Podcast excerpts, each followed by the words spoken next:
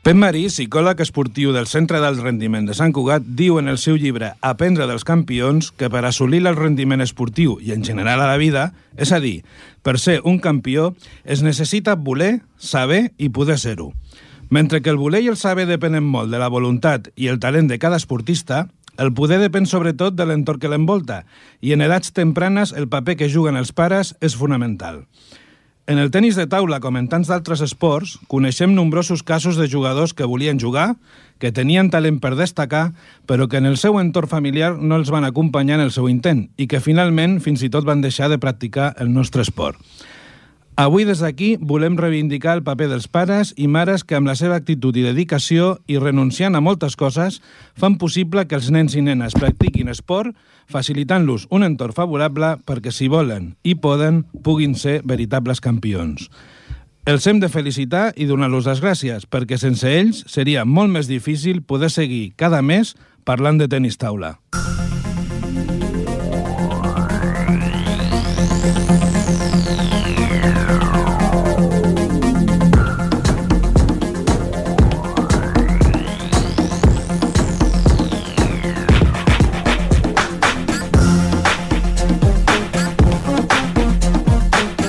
Bona tarda i bon any, amics de Ripollet Ràdio, de ripolletradio.cat i del tenis taula a la nostra vila. És dimarts, 20 de gener de 2015, són les 7 i 6 minuts de la tarda i comencem la 21a edició del Parlem de Tenis Taula en aquesta tercera temporada a Ripollet Ràdio.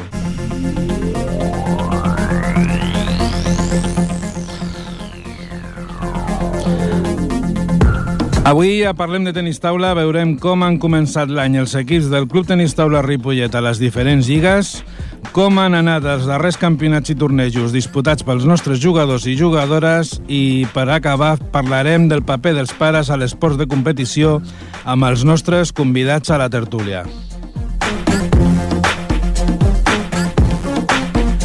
Si esteu preparats, parlem de tenis taula.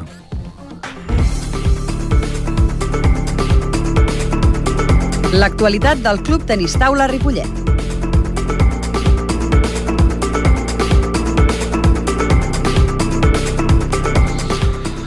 Bé, avui estarem amb vosaltres, com ja és habitual, en Josep Cucurella i el que us parla, Roma López. Bona tarda, Josep. Què tal? Bona tarda a tothom.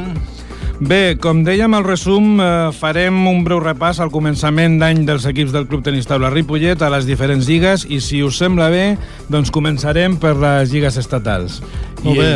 I l'equip de divisió d'honor femenina, com, com, com tenim a l'equip? Va la cosa justeta, no? Va molt, molt, molt justeta, Romà. Uh, hem tingut una doble sortida eh, el cap de setmana passat i no ens ha anat gaire bé. Hem perdut els dos encontres, a, a Vitoria i a Valladolid, i un- algun dels dos eh, era molt important per nosaltres perquè doncs era una, una lluita, diríem, directa per, per la supervivència a, a divisió d'honor, però bé, eh, encara queda tota la segona volta i esperem poder resoldre el, el petit entrebanc. Hem guanyat tres partits i n'hem perdut eh, sis. Estem a la vuitena classificació, però tenim, tenim una miqueta l'espasa, així és que ens apreta una miqueta el clatell. I ara el cap de setmana aquest que ve, ja quasi bé demà passat, mm, doncs l'equip marxa a Galícia a fer un triple desplaçament. Un desplaçament. I aquí sí que s'hauria de guanyar Sí. mínim, mínim, un dels Sí, partits.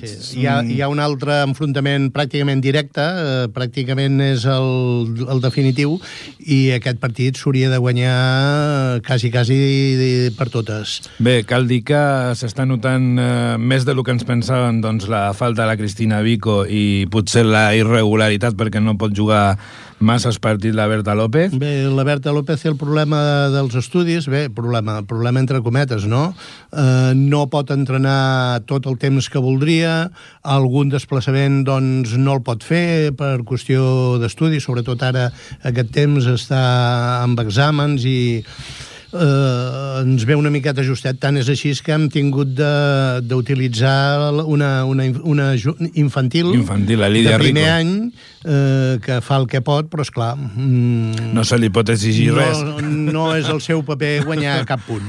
Molt bé, doncs bé, esperem que la segona volta redreça el rum i, i veure si, si, si podem aconseguir l'objectiu que és salvar la categoria. Tenim, tenim la sort que, que l'equip masculí de, de primera divisió en salva tots els, els plats. Eh? perquè porta 11 partits jugats, dels quals ens ha guanyat, doncs tots, els 11.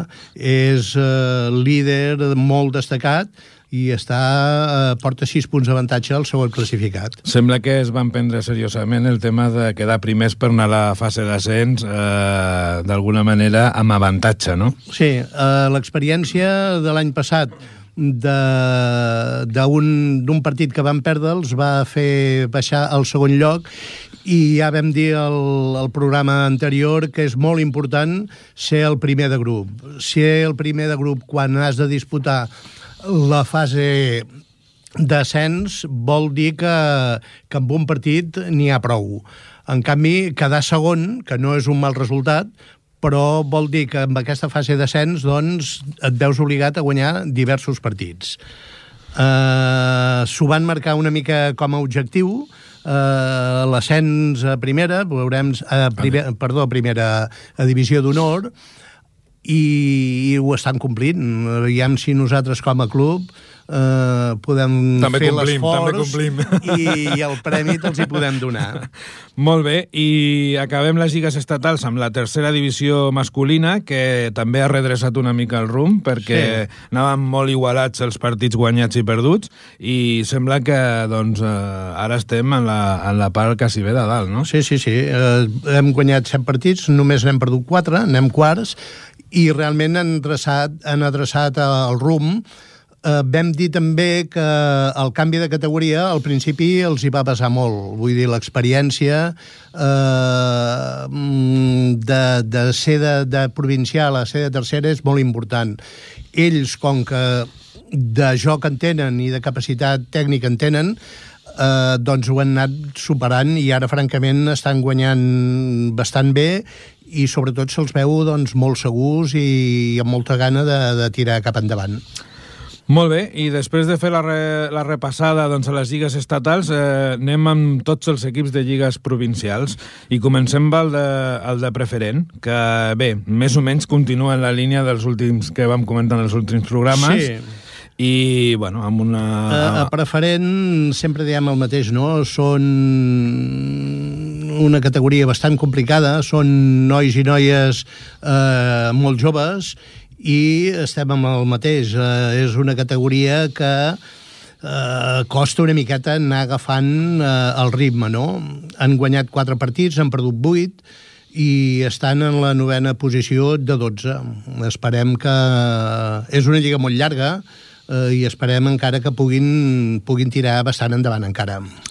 Molt bé, i a nivell de provincials, la segona sènior A, doncs, eh, i bé, i la segona sènior B, perquè pràcticament porten els mateixos sí. partits guanyats i perduts i la mateixa posició. Com, com els tenim? Sí, mm, més o menys es van mantenint eh, al, al mig de la taula, han guanyat 5 partits, n'han perdut 6, els de segona i els de segona B, eh, 6 i 6, estan 50-50. Estan tots dos a la sisena posició de 11 i bé, mm, estan complint jo crec el seu, el seu paper, és el que els hi toca. Molt bé, i a tercera provincial sènior, doncs 4 guanyats i 6 perduts. Eh, setena posició. La... Aquí teníem una mica d'aspiracions, diríem, aviam si podíem aconseguir eh, entrar en una fase d'ascens. Eh, la veritat és que els veterans eh, és una eh, perdó, els sèniors és una categoria eh, bastant, bastant complicada, també. Eh, mm, costa, costa guanyar molt els partits. Hi ha gent amb molta experiència. Aquí m'he confós quan, volia, quan he dit veterans, no volia dir categoria, sinó jugadors. Juga, juguen jugadors veterans que, que porten temps jugant i l'experiència eh, és important. Nosaltres també juguem amb molt, molts nens. Molt bé, i ja passem mm, dels sèniors cap als veterans, que aquí esteu uns quants, eh, diguem-ne, Sí. representats dels equips. A tercera provincial A de, veter de veterans, eh, bueno, perdó, a tercera provincial de veterans, l'equip A del tenis taula Ripollet, aquí sí que esteu en una quarta posició bastant, Sí. diguem-ne, sobrada, no? Sí, sí, bé, eh, es fe, estem, estem lluitant bastant per aviam si podem això entrar una miqueta eh, als puestos més capdavanters per intentar eh, entrar a la fase d'ascens. Eh, sis partits guanyats, sis perduts, i som quarts de, de, vuit, de, de vuit equips, vol dir que estem justament a, a la meitat. I els veterans eh, de l'equip B van una miqueta més fluixets. Eh, després, si per cas eh, farem una miqueta de, de comentari amb algun responsable de que no puguem guanyar més partits. Només n'han guanyat dos de 10 i estan en setena posició de 8, o sigui, vulgarment dits, per últims. Uh, a veure, cal dir també, i ho hem repetit en, eh, en divers, eh, diversos programes, Sí. que és un equip de jugadors relativament nous en el tenis taula, tot i que tinguin la seva edat. Sí. Vale? Aleshores, doncs, eh, crec que també estan, com els nens, doncs, aprenent. Són, són veterans, o som veterans d'anys, però la majoria eh, novatos de joc. Som recient nascuts en, en quant a competició. A Ripollet Ràdio parlem de tennis taula.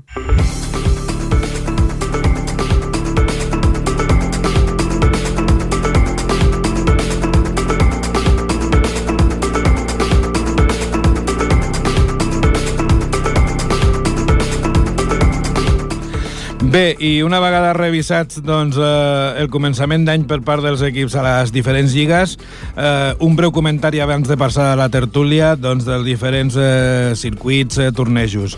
Eh, I comencem pel circuit promeses, que, bé, després de quatre fases individuals i quatre fases d'equips, sabeu que són diferents fases al llarg de tota la temporada, doncs eh, podem dir amb, amb, amb satisfacció que el Club Tenis Taula Ripollet està primer al rànquing de clubs. Eh, aquest any L'any passat recordem que vam quedar segons i aquest any, mm, diguem-ne que el club a, a nivell d'aquest circuit va, va a molta distància del segon, que és el Falcons de Sabadell, tant pel que fa al número de participants com pel conjunt dels resultats que s'aconsegueixen en els individuals i en els, i en els eh, equips, no?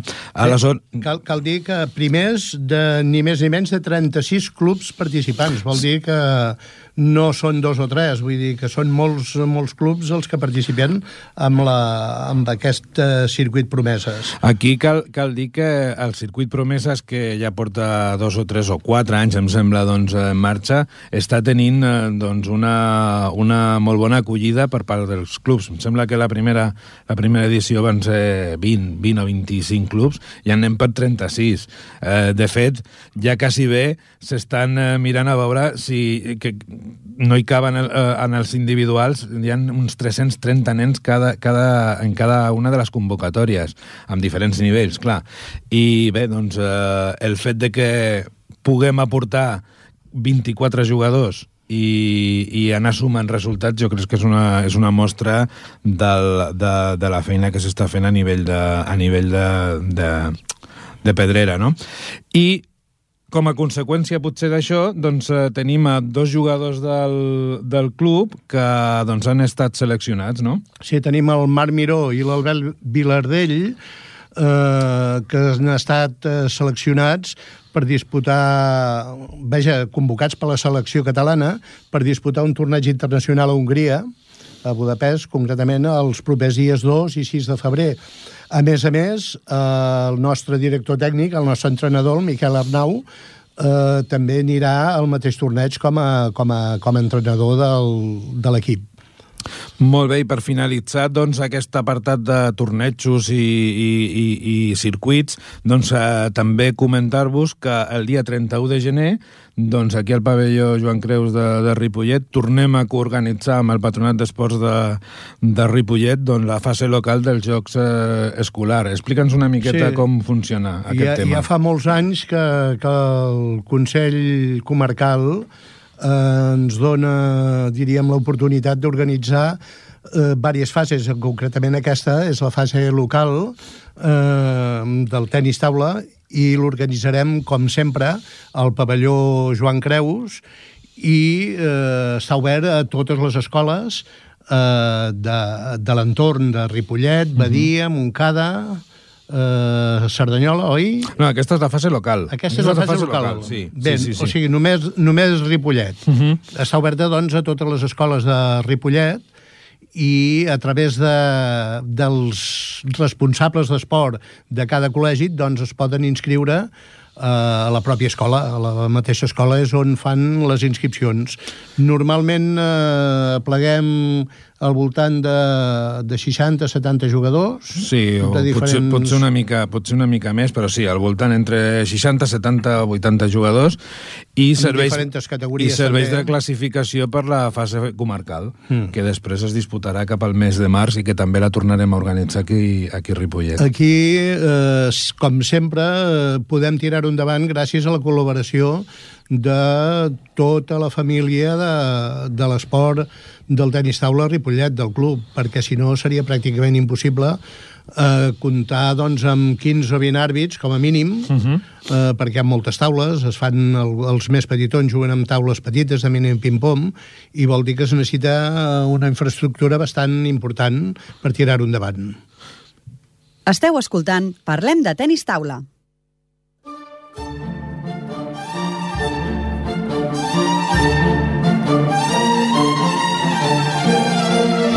La tertúlia.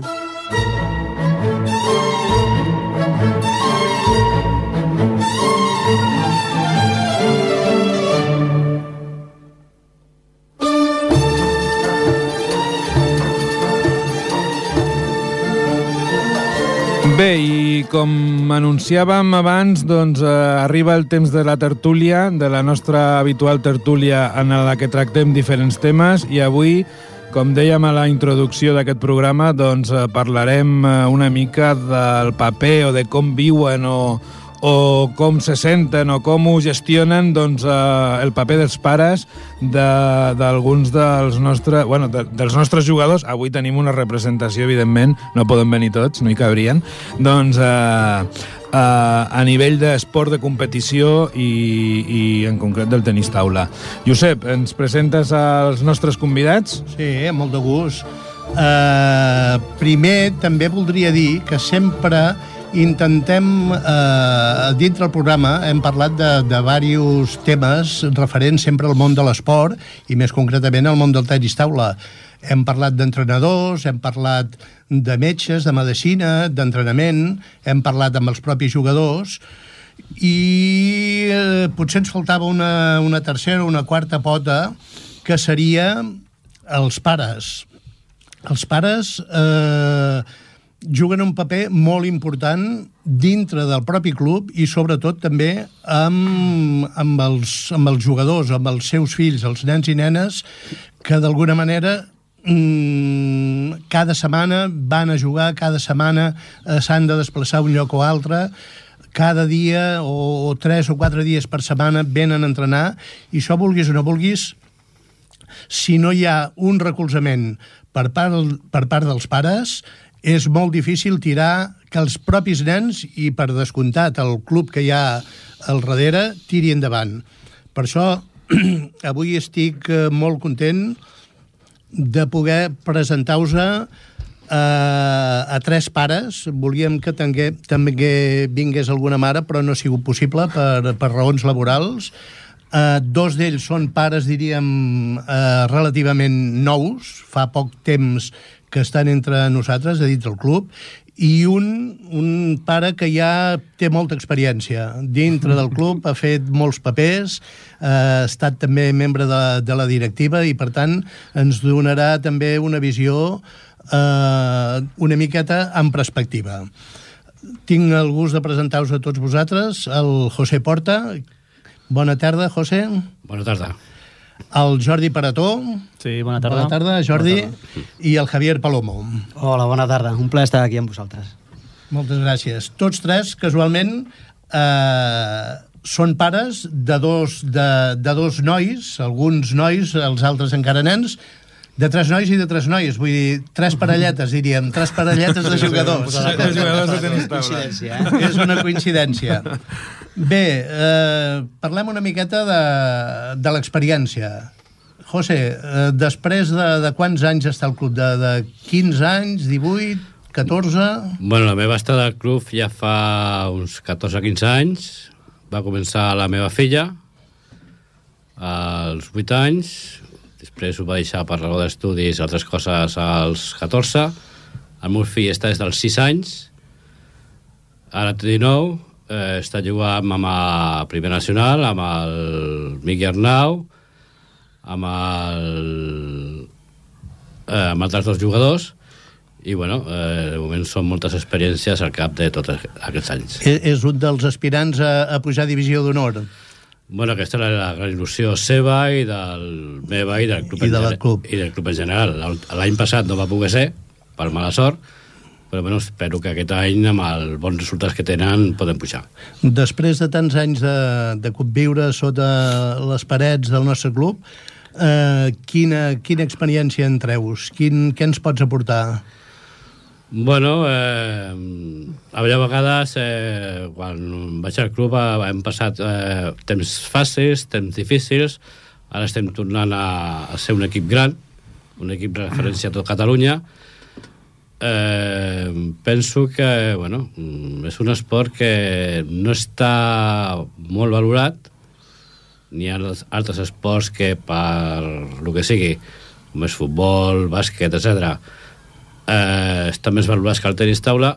Sé que és un joc a vegades potser avorrit, però l'espírit que, l'espírit que porten els jugadors i eh, una vegada que ho jugues veus que no és un esport fàcil, que és molt difícil, tant mental, física, com altres coses que porta aquest esport. Molt bé. El Jordi Parató fa menys temps que... Sí, que bastant al menys, bastant menys que- És que el pare de la Mireia i l'Arnau. Eh, la Mireia ja té bastants bons resultats. Doncs sí, la, la veritat, bueno, nosaltres fa com 3 anys, 3 anys i mig, igual que el Javi, que, que estem aquí al club, i bueno, la veritat és que era un esport desconegut per, per nosaltres, perquè bueno, sempre vols eh, fer activitats amb els nens. Havien començat, jo jugava a tennis i lo normal, doncs, bueno, vam apuntar a jugar a tennis no? en un club. En aquest club doncs, bueno, també hi havia taules de ping-pong i, i el que bueno, va, vaig trobar és que uh, potser que no estaven gaudint eh, fent l'esport que, que esta- estaven fent en aquell moment, el tennis. En canvi, quan eh, de manera puntual jugàvem el tenis taula, pues semblava que els agradava. Llavors, compara, el que tu vols és això, no? que puguin gaudir d'un esport. Vam mirar, nosaltres eh, som de Cerdanyola, i vam mirar l'opció de veure quins clubs havien al voltant i vam veure que havia Sant Cugat i a Ripollet vam buscar una mica d'informació i realment es van comentar que eh, com que el, el tenista de Ripollet era una referència no? dintre d'aquest esport. Eh, va coincidir també que coneixíem el Miquel, el Miquel Arnau, i bueno, la veritat és que estem, estem encantats. I la veritat és que és un, un esport que dedicant-se una mica, la veritat és que pot tindre resultats molt, molt bons i poder competir a un nivell molt alt, que per ells doncs, estar a un campionat de Catalunya, un campionat d'Espanya, en aquest poc temps eh, no és fàcil. És, és, eh, poden aconseguir alguna, alguna recompensa, evidentment amb esforç, però d'una forma relativament ràpida. Exacte, Eh? sí, sí. Molt bé, i el Javier què ens explica? Té Doncs, una, bueno, nosaltres- una noia també molt competitiva que també va aconseguir molts resultats. Sí, ella va fent el seu camí. Vam arribar una mica eh, també doncs, buscant el esport que, que, que a ella li, li agradés i tal. Ella va començar jugant a bàsquet a Cerdanyola. La cosa no va, no va anar gaire bé i, i, i bueno, doncs, eh, eh, com que també el Miqui és eh, entrenador del, del, del tenis taula al col·legi on, on va la Marina, doncs una mica el coneixíem i tal, i, i, i d'alguna manera doncs, vam venir a provar i, i ens va agradar. Li va agradar molt amb ella, nosaltres vam trobar que l'ambient del club era molt maco, no, no només l'ambient del club, sinó l'ambient del, del tenis taula en, en, en general, no? a les competicions on, on hem anat i tal, i, i bueno, la veritat és que l'experiència està funcionant molt bé, no? El, el nostre club, eh, vist eh, en el moment que, que entreu eh, a les quatre parets, quin, quina impressió us dona? Vull dir, Eh, em refereixo no a nivell de local, que sabem que és un soterrani, sí. amb unes condicions eh, que en el seu moment eren molt bones, però potser ha quedat una mica desfassat, però eh, els problemes econòmics, econòmics que dels ajuntaments i, sí. i el nostre propi, el propi del club, no permet més. Però, però sí que, en canvi, mm, com a mínim des dels que més o menys dirigim una miqueta l'entitat, veiem que l'ambient social és molt bo. Vosaltres quina impressió en, en teniu? Home, per mi, boníssima. Jo la, la veritat és que veig els entrenaments i realment tant el Raül, per exemple, que és el, el, el màxim no? que potser tenim ara aquí a Ripollet, juga amb els benjamins, amb els alevins, eh, van a competicions i són els grans els que li fan inclús banda als petits i bueno, d'una manera que, que realment ningú es creu més que, que ningú hi ha competitivitat entre ells però també veus que tot, tothom s'anima un a l'altre no? a nivell mm. també d'entrenadors Uh, la veritat, amb el Miqui, com tu mateix, uh, tu Josep, el Ramon, el Pepe, el Jaume, la veritat és que tothom està donant un pas no, en, endavant i potser això, també amb el Roman comentàvem a vegades, doncs que bueno, potser estem en un moment que s'està ampliant molt el tema de la base, dels nens, i tant, també de veterans, i bueno, arriba un moment que dius, ostres, potser necessitem no? una, una mica més no? de, doncs, en tema, no sé, de, de promotors, d'esponsors, de donar un pas més endavant en, en el tema doncs, també del local, potser, vale? per poder arribar a, a més, no? Sí, sí, I sí. jo penso que és un esport, jo la veritat és que no el coneixia, però ara vas, vas a fora i tothom veu com una referència, no?, el tenis taula de Ripollet de sempre, no? Llavors jo veig que, per exemple, el que podia ser, per exemple, el joventut, amb el tema de l'esport a Badalona, el tema del handball a, a Granollers, no? pues potser és un esport que la gent tindria que sentir-se molt orgullosa no? de, de Ripollet i que podria ser una referència a nivell catalana no? d'aquest esport. Realment, eh, dintre del poble, eh, segur que és l'esport, d'alguna manera, que aglutina més potser no en quant en quantitat, però sí en quant a resultats, l'esport que més resultats aconsegueix de, de la vila. I històricament eh, és el, és el club i l'esport que millors resultats i més categories més, més altes a nivell estatal ha, ha aconseguit, no? Eh, a més a més, eh, com deia el Jordi, no? Una referència sobre, bueno, com deia el, el, el José, doncs hem passat temps de tot, no? Clar. Temps que no hi havia ningú a la pedrera, que estava la seva filla i potser fins i tot la meva i no sé si alguna més. I eh. la veritat és que doncs, eh, al final eh, veus que s'ha fet un treball de recuperació d'aquest volum i bueno, hem de mirar cap al futur a veure si... si... Sí, sí, per, per, per mi en particular és una, és una referència important el veure com, com, com ha crescut el número de, de, de nens que s'estan incorporant últimament al, al club, no? que crec que sí que és un indicatiu de que, de que, la, de que les coses estan fent bé a nivell de club i que sí que n'hi ha repercussió a nivell, a nivell local, no? I per sí. això una mica el que deia el Jordi, de, que això també condiciona una mica de, eh, eh, quina perspectiva de, de, de futur ha de tenir el, el, el club no? amb aquest, amb aquest eh, creixement. No? Perquè, José, tu amb aquests 14 o 15 anys eh, que portes al club, i independentment de, dels alts i baixos que, que hi sempre hi són, perquè són a qualsevol entitat, a qualsevol club, a qualsevol societat, eh, globalment veus un, una, un progrés um, quan no, no parlo ja tant de resultats, perquè els resultats van molt lligats a la persona, als jugadors del moment, sinó a, a la societat, diríem, al club, a la, al conjunt.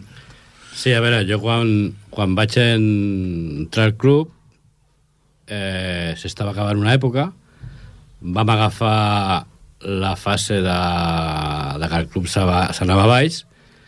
Llavors, eh, pues, gràcies potser als pares i a la junta directiva que n'hi havia en aquell moment, eh, es van plantejar o el club desapareix o continuar endavant.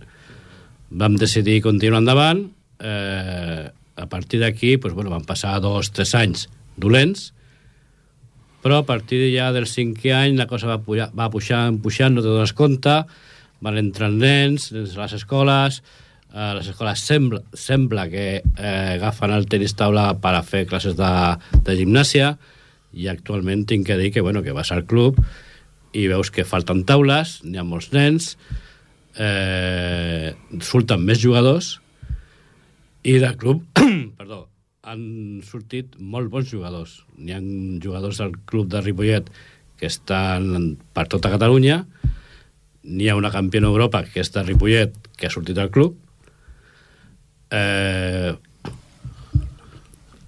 potser que, bueno, que ara els resultats eh, no siguin els més adequats, però també es té que, és, que veure que el mateix que creix el Ripollet, que creix en altres clubs, la competència és molt forta, però, a pesar de tot, tenim campions de Catalunya en doble, subcampiones de Catalunya amb noies, i bueno, jo crec que el club està en un moment que eh, progressa i potser es té que fer alguna més perquè progressi més. Sempre fer alguna cosa més sempre és un objectiu que tothom l'hem de tindre clar, no? Mai ens podem quedar estancats amb, amb el que tenim. D'alguna manera, eh, aquesta era una pregunta que us volia fer, sobretot a, uh -huh. al Javi i al Jordi. Eh, veieu alguna manera que alguna cosa que potser l'hauríem de canviar? Vista una mica vosaltres esteu en una situació de privilegi ja que els vostres fills són d'alguna manera els jugadors una miqueta de futur, els nois i noies que, que van pujant, i davant d'aquesta perspectiva, mmm, quines mancances creieu que, que hauríem d'intentar, com a mínim, plantejar-nos i, si podem, lògicament, solucionar? Mm. Home, jo crec que la veritat és que quan vas fora veus que altres clubs han donat un pas endavant, no? A nivell, en quant a instal·lacions? En quant a instal·lacions, en quant potser també entrenadors, perquè arriba un moment que, clar, jo veig que el Miqui fa el que pot, però és impossible d'arribar a tot, no? Llavors nosaltres som un grup de tecnificació i això significa que tens que fer realment un treball molt, molt específic a cada jugador i llavors potser no es pot estar realment per tots de la manera que es tindria que estar, no? A, a nivell tècnic, a nivell físic, les instal·lacions, doncs, bueno, jo penso que ha arribat un moment que ja no, no, no, no, dona, no dona més. Llavors, doncs, bueno, el que comentaven a nivell potser públic, eh, sempre estem parlant potser amb, amb l'Ajuntament i, bueno, sabem com està la situació i, bueno, també, doncs, doncs bueno, fer una crida també potser a, a tota la gent de les institucions, a les institucions i inclús a la gent... Que pensin en, en l'esport sí. Eh, sí, no, no, no, no majoritari. Inclús a la gent en general de, de Ripollet, que, que bueno, també pot ser a nivell més, més petit, doncs pot haver algú que es pugui oferir també com, com sponsor o que inclús a nivell de, doncs no sé, de local, de naus, doncs, doncs es podria donar un cop de mà i bueno, nosaltres com pares estem oberts a ajudar en tot el possible. Vale? Sí, jo, jo penso, per, perdona, que és, que és un orgull, jo penso per Ripoll, jo soc de Cerdanyola, i, però bueno, realment el que porto aquí, vas, vas per molts llocs i no, hòstia, ja, ja estan aquí els de Ripollet, no? la Maria Blava aquesta que, que nosaltres, nosaltres diem, no? I realment jo penso que per la gent d'aquí té, que ser un, té que ser un orgull tindre aquest club i, i bueno, potser este que, que fer que, que es vegi més de cara a l'exterior i que la gent doncs, bueno, pugui vindre, que porti els seus fills, que els campionats que fem aquí que estiguin, i bueno, fer això, una crida a tothom que, que tots se puguin, puguin ajudar, doncs bueno, aquí, aquí estem com, com club. Sí, jo, jo coincideixo totalment amb, amb en Jordi. Eh? Penso que actualment la, la principal, la més important mancança que, que, que tenim es concentra bàsicament en, en les instal·lacions i en el, i en el cost tècnic. No? És a dir, les instal·lacions, evidentment, mm, doncs, comparades amb les que hem tingut oportunitat de veure d'altres clubs, són absolutament insuficients. No, no només a nivell d'entrenament, sinó fins i tot a nivell de competició, no? a nivell de competició. I, i en quant a cost tècnic, doncs, eh, tres quarts de lo mateix. No? El Miqui, doncs, és fantàstic i el reste del cos tècnic també, no? el Ramon, el, tu Josep, el, el, el Pepe, el Jaume, però, però evidentment el, el, el creixement de, de club en quant a jugadors doncs, fa necessari doncs, que, que, que, que, com diu en Jordi, es doni, es doni un pas endavant en aquest sentit. No? Jo crec que tots tenim una mica clar que, que efectivament es tracta d'un esport minoritari, no? el tenis taula, però sí que és veritat que, que posa el nom de, del poble, el nom de Ripollet a tot arreu, no? Com, com diu en Jordi, tu vas a tot arreu i, ostres, la marea blava, no? Ja, ja estan aquí els de Ripollet, no? déu nhi Tenim l'equip eh, amb, amb, amb la millor categoria de tots els equips, eh, de tots els clubs que, que anen aquí i d'alguna manera doncs sí que, sí que això eh, hauria de suposar un, un esforç per, per part de les institucions públiques doncs, per, per, per donar un cop de mà i, i, i, i, i poder-nos ajudar doncs, a, a, a, a assolir el que, el que realment necessitem, no? que, que, que, que es pugui dar aquest pas endavant no? com, com a club. Amb No? aquest aspecte, diríem, eh, hi han dos, dos vessants. Una és l'estrictament eh, d'edifici, diríem, de, del lloc, que en- ens és molt difícil plantejar-nos en nosaltres sols a fer un pas endavant. Necessitem l'ajuda mm, d'alguna institució pública, sigui Ajuntament, sigui una altra. Amb, el, amb quant a l'aspecte tècnic, a aquesta eh, una mica precarietat a què ens movem, hem de recordar una miqueta el passat. Vosaltres encara no hi éreu, com ha explicat el José, el club va estar amb una situació econòmica bastant, bastant, bastant complicada, per no dir molt complicada. Eh, en el seu moment es van tindre de prendre determinacions mm, molt, molt a contracor, però absolutament necessàries, que va ser el, justament el reduir eh, el cost tècnic, no? Mm, Potser, i de fet ens ho estem començant a plantejar, potser hem de tornar a donar-li una miqueta de, de volta i tornar a una miqueta a aconseguir el que teníem fa eh, 6, 6, 5 o 6 anys. Sí, 4 o 5 anys. 4 o 5 anys. Eh, aquests últims 4 o 5 anys, un dels objectius que han tingut el club ha sigut justament salvar la situació econòmica perquè era, francament, eh, complicadíssima. Molt complicat. Un deute... complicat. eh, Encara no s'ha solucionat, però està en vies. Està un en vies. deute inassumible, vull dir, mm, per, per un club com nosaltres, amb, amb, la, amb la massa social que teníem i fins i tot que tenim, tot i que ha augmentat moltíssim.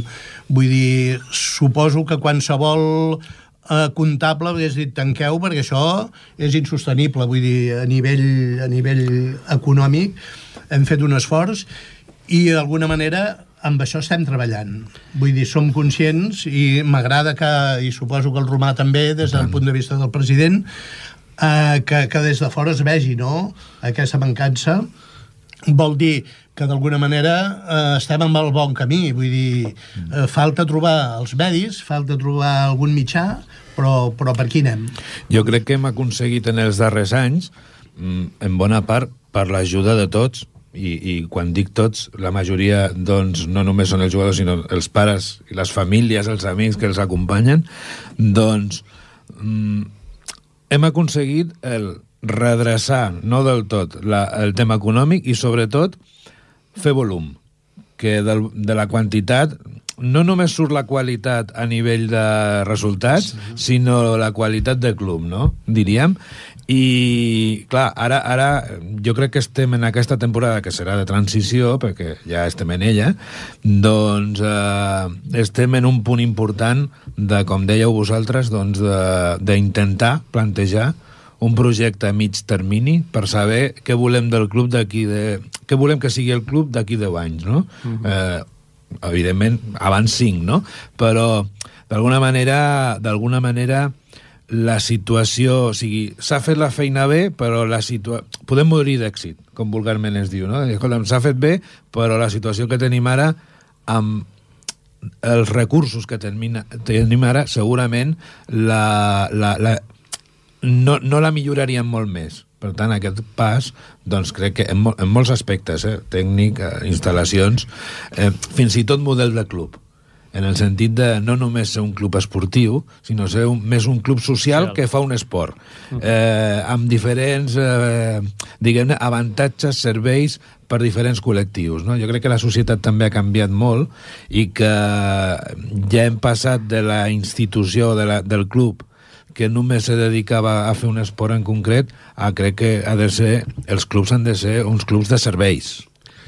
i mm, des del punt de vista, diríem, de, de responsabilitat de direcció del club, és important que, que els pares, sobretot, perquè parlem de nens, per tant, la seva opinió amb el sentit de, de, de, de direcció del club mm, no és massa important, sí que és important però vull dir no, no decisiva, és important la vostra, la dels pares pel fet de recolzar un projecte. Vull dir, eh, és important que, que presenteu idees, presenteu projectes, presenteu intentar presentar solucions, eh, buscar sponsors, buscar... Sobre aquest tema, a veure, eh, jo he estat a la Junta uns sis anys, eh, vaig treure de la Junta per altres motius, però bueno, mm, penso que la Junta actual, eh, dada que el club ha crescut, que l'organigrama s'està fent massa gran, dades també que la Junta de Villó no pot abarcar certes àrees que té la Junta ara mateix, com són, per exemple, viatges, organització, eh, moltes coses. Eh, aquesta expressió, aquesta preocupació que té la Junta del Club, d'alguna manera tindria que traspassar-li als pares per mitjans d'informació. No és que la Junta no informi als pares, però a vegades els pares eh, s'enteren de coses per corrillos, per rumors, i jo penso, després de molts anys, que això tampoc és bo. Per als pares, jo tinc l'experiència quan es va fer les 50 hores de Ripollet, que allò va ser un èxit. Eh, va sortir dos dies abans i quan va començar les 50 hores estava tothom allà. Dissabte, diumenge vam estar tota la nit jugant. Ara, aquest, ara a, a, això, aquell espírit de les 50 hores no ho he vist. Me'n falta aquell espírit. Dintre de poc farem 60 anys. No vol dir que eh, algú de la Junta, algun pare, el que sigui, anem a fer 60 hores o un cap de setmana. Eh, la meva il·lusió seria, eh, és una il·lusió gran i potser és una il·lusió de molta gent del club, és fer un campionat d'Espanya. Un campionat d'Espanya és una setmana però molt treball. Jo he estat a Antequera, he estat a Burgos, he estat a Sevilla, m'he recorregut amb el meu fill quasi tota Espanya i és un treball molt dur. Però estic segur que si es pot fer, aquí a Ripollet es faria un campionat d'Espanya fantàstic. Però falta aquesta eh, informació i que els pares s'impliquin al club. Mm. Que la gent, eh, per exemple, dels viatges, hi hagin una o dues persones per viatges que s'ocupin. El club, eh, potser per raons tècniques, eh, estic veient que la porten quatre persones, i a vegades dos, i això no pot ser.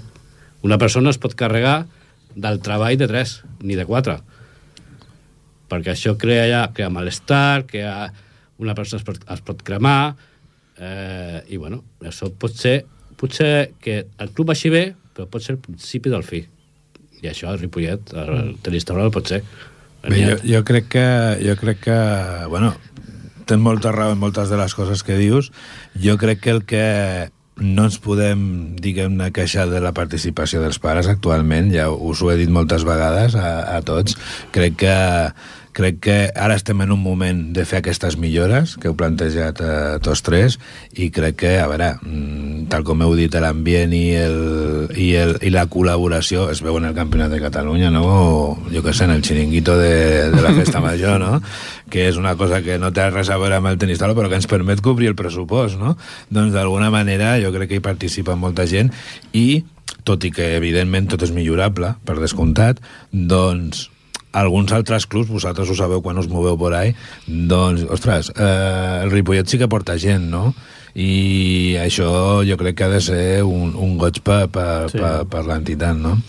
I bé, jo crec que el que hem de fer és donar un pas, plantejar aquest pas, veure com ho hem de fer i, bueno, doncs una mica doncs, programar-ho. Sí. Perquè, clar, tot no es podrà fer de cop, però jo crec que estem en un bon moment. Diguem-ne que els, els, la base és bona.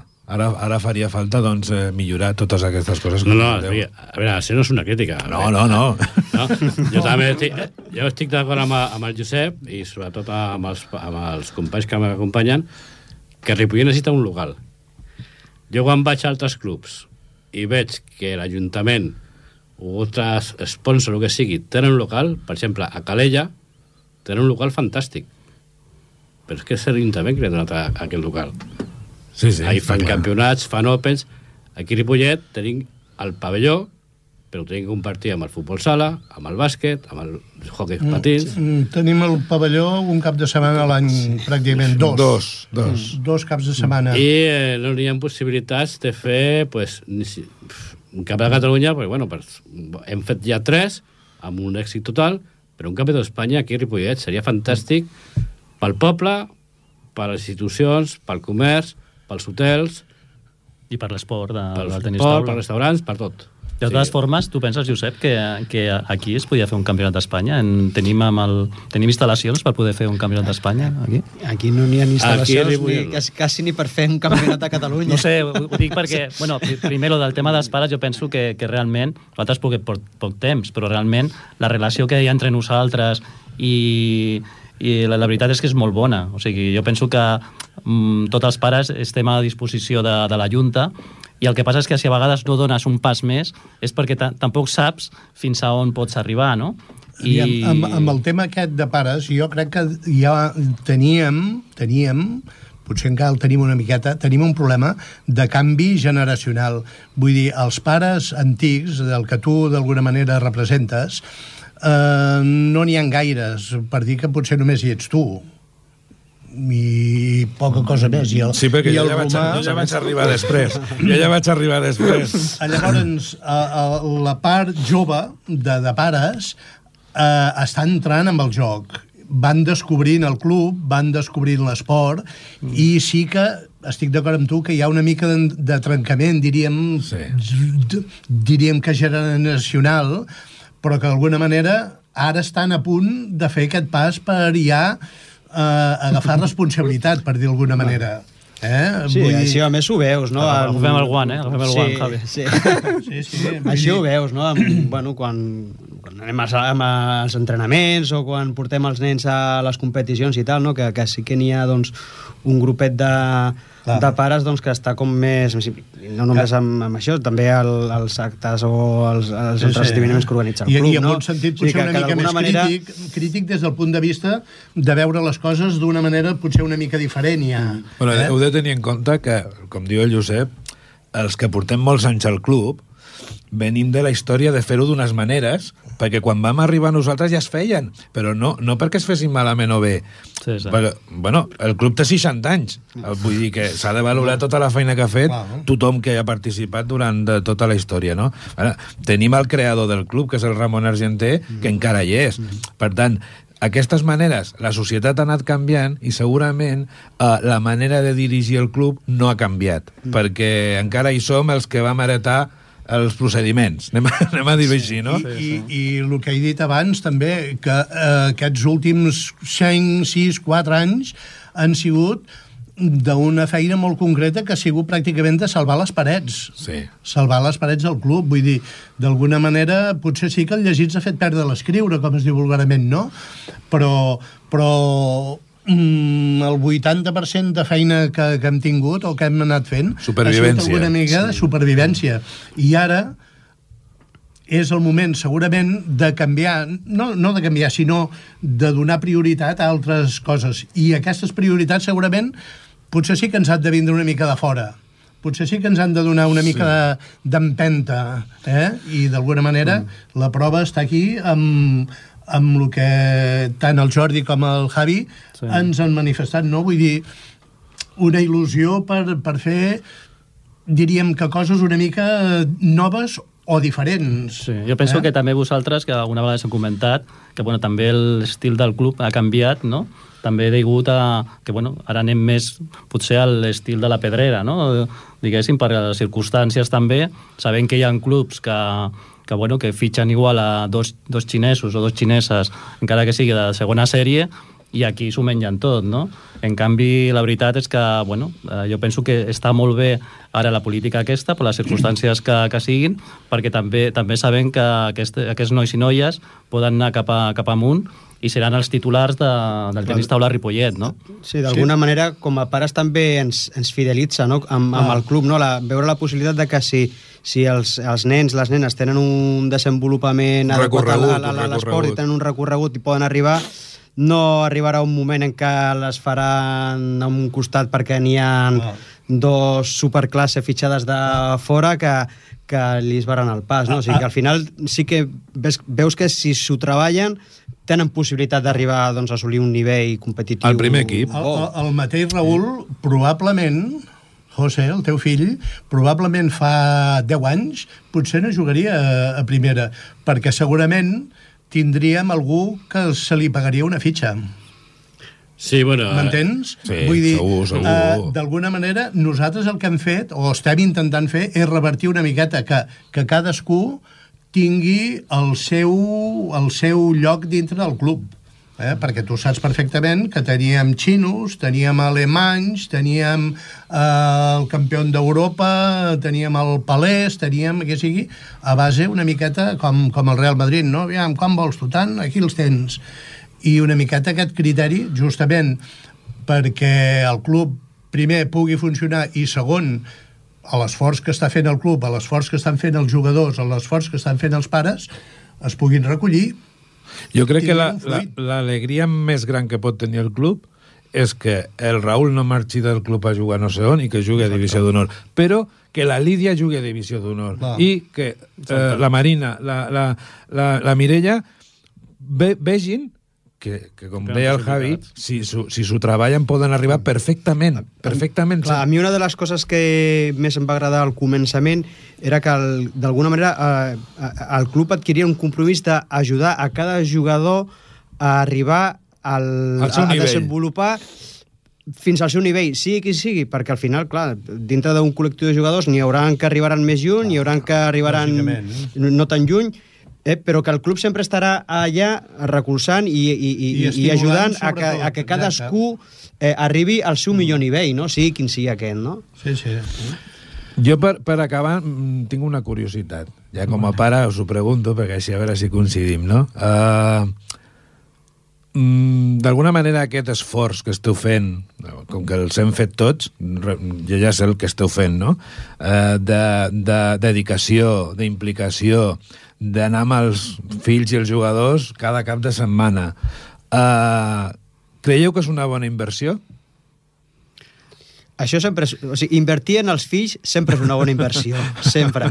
Sigui per lo que sigui. I més quan és una activitat que amb ells els hi agrada i amb la que se senten a gust i, i, i bueno, doncs els, els ajuda a, a, a créixer com a persones, no només com a esportistes, no? que, que al final lo, lo, lo primer i lo primordial i Jo- lo més important és que, Perdó. és que es desenvolupin com a persones. Jo no? penso que amb aquest tema i altres temes pues, n'hi ha per un altre programa.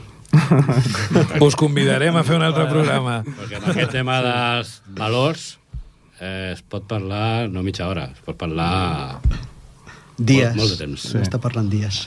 Per, per mi la veritat és que és un plaer d'acompanyar-los, eh?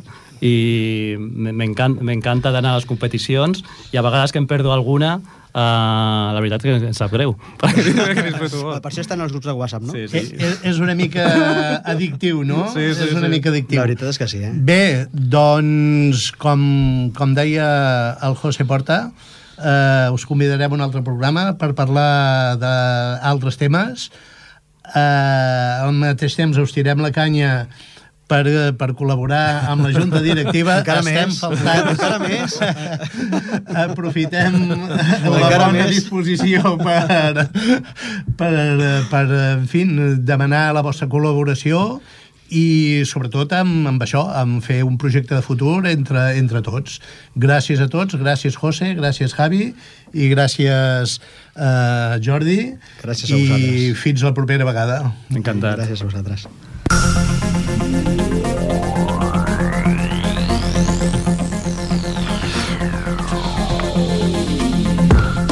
Bé, amics del Tenis Taula, fins aquí el Parlem de Tenis Taula d'avui. En Josep Cucurella i el que us parla us agraïm la vostra atenció i esperem que us hagi agradat el programa. Recordeu que podeu tornar a escoltar el programa el proper diumenge i descarregar-lo sempre que vulgueu a ripolletradio.cat. Si mateix podeu seguir les activitats del Club Tenis Taula Ripollet, donar-los la vostra opinió o demanar-nos informació al Facebook i Twitter del Club Tenis Taula Ripollet o al correu seteterripollet.gmail.com.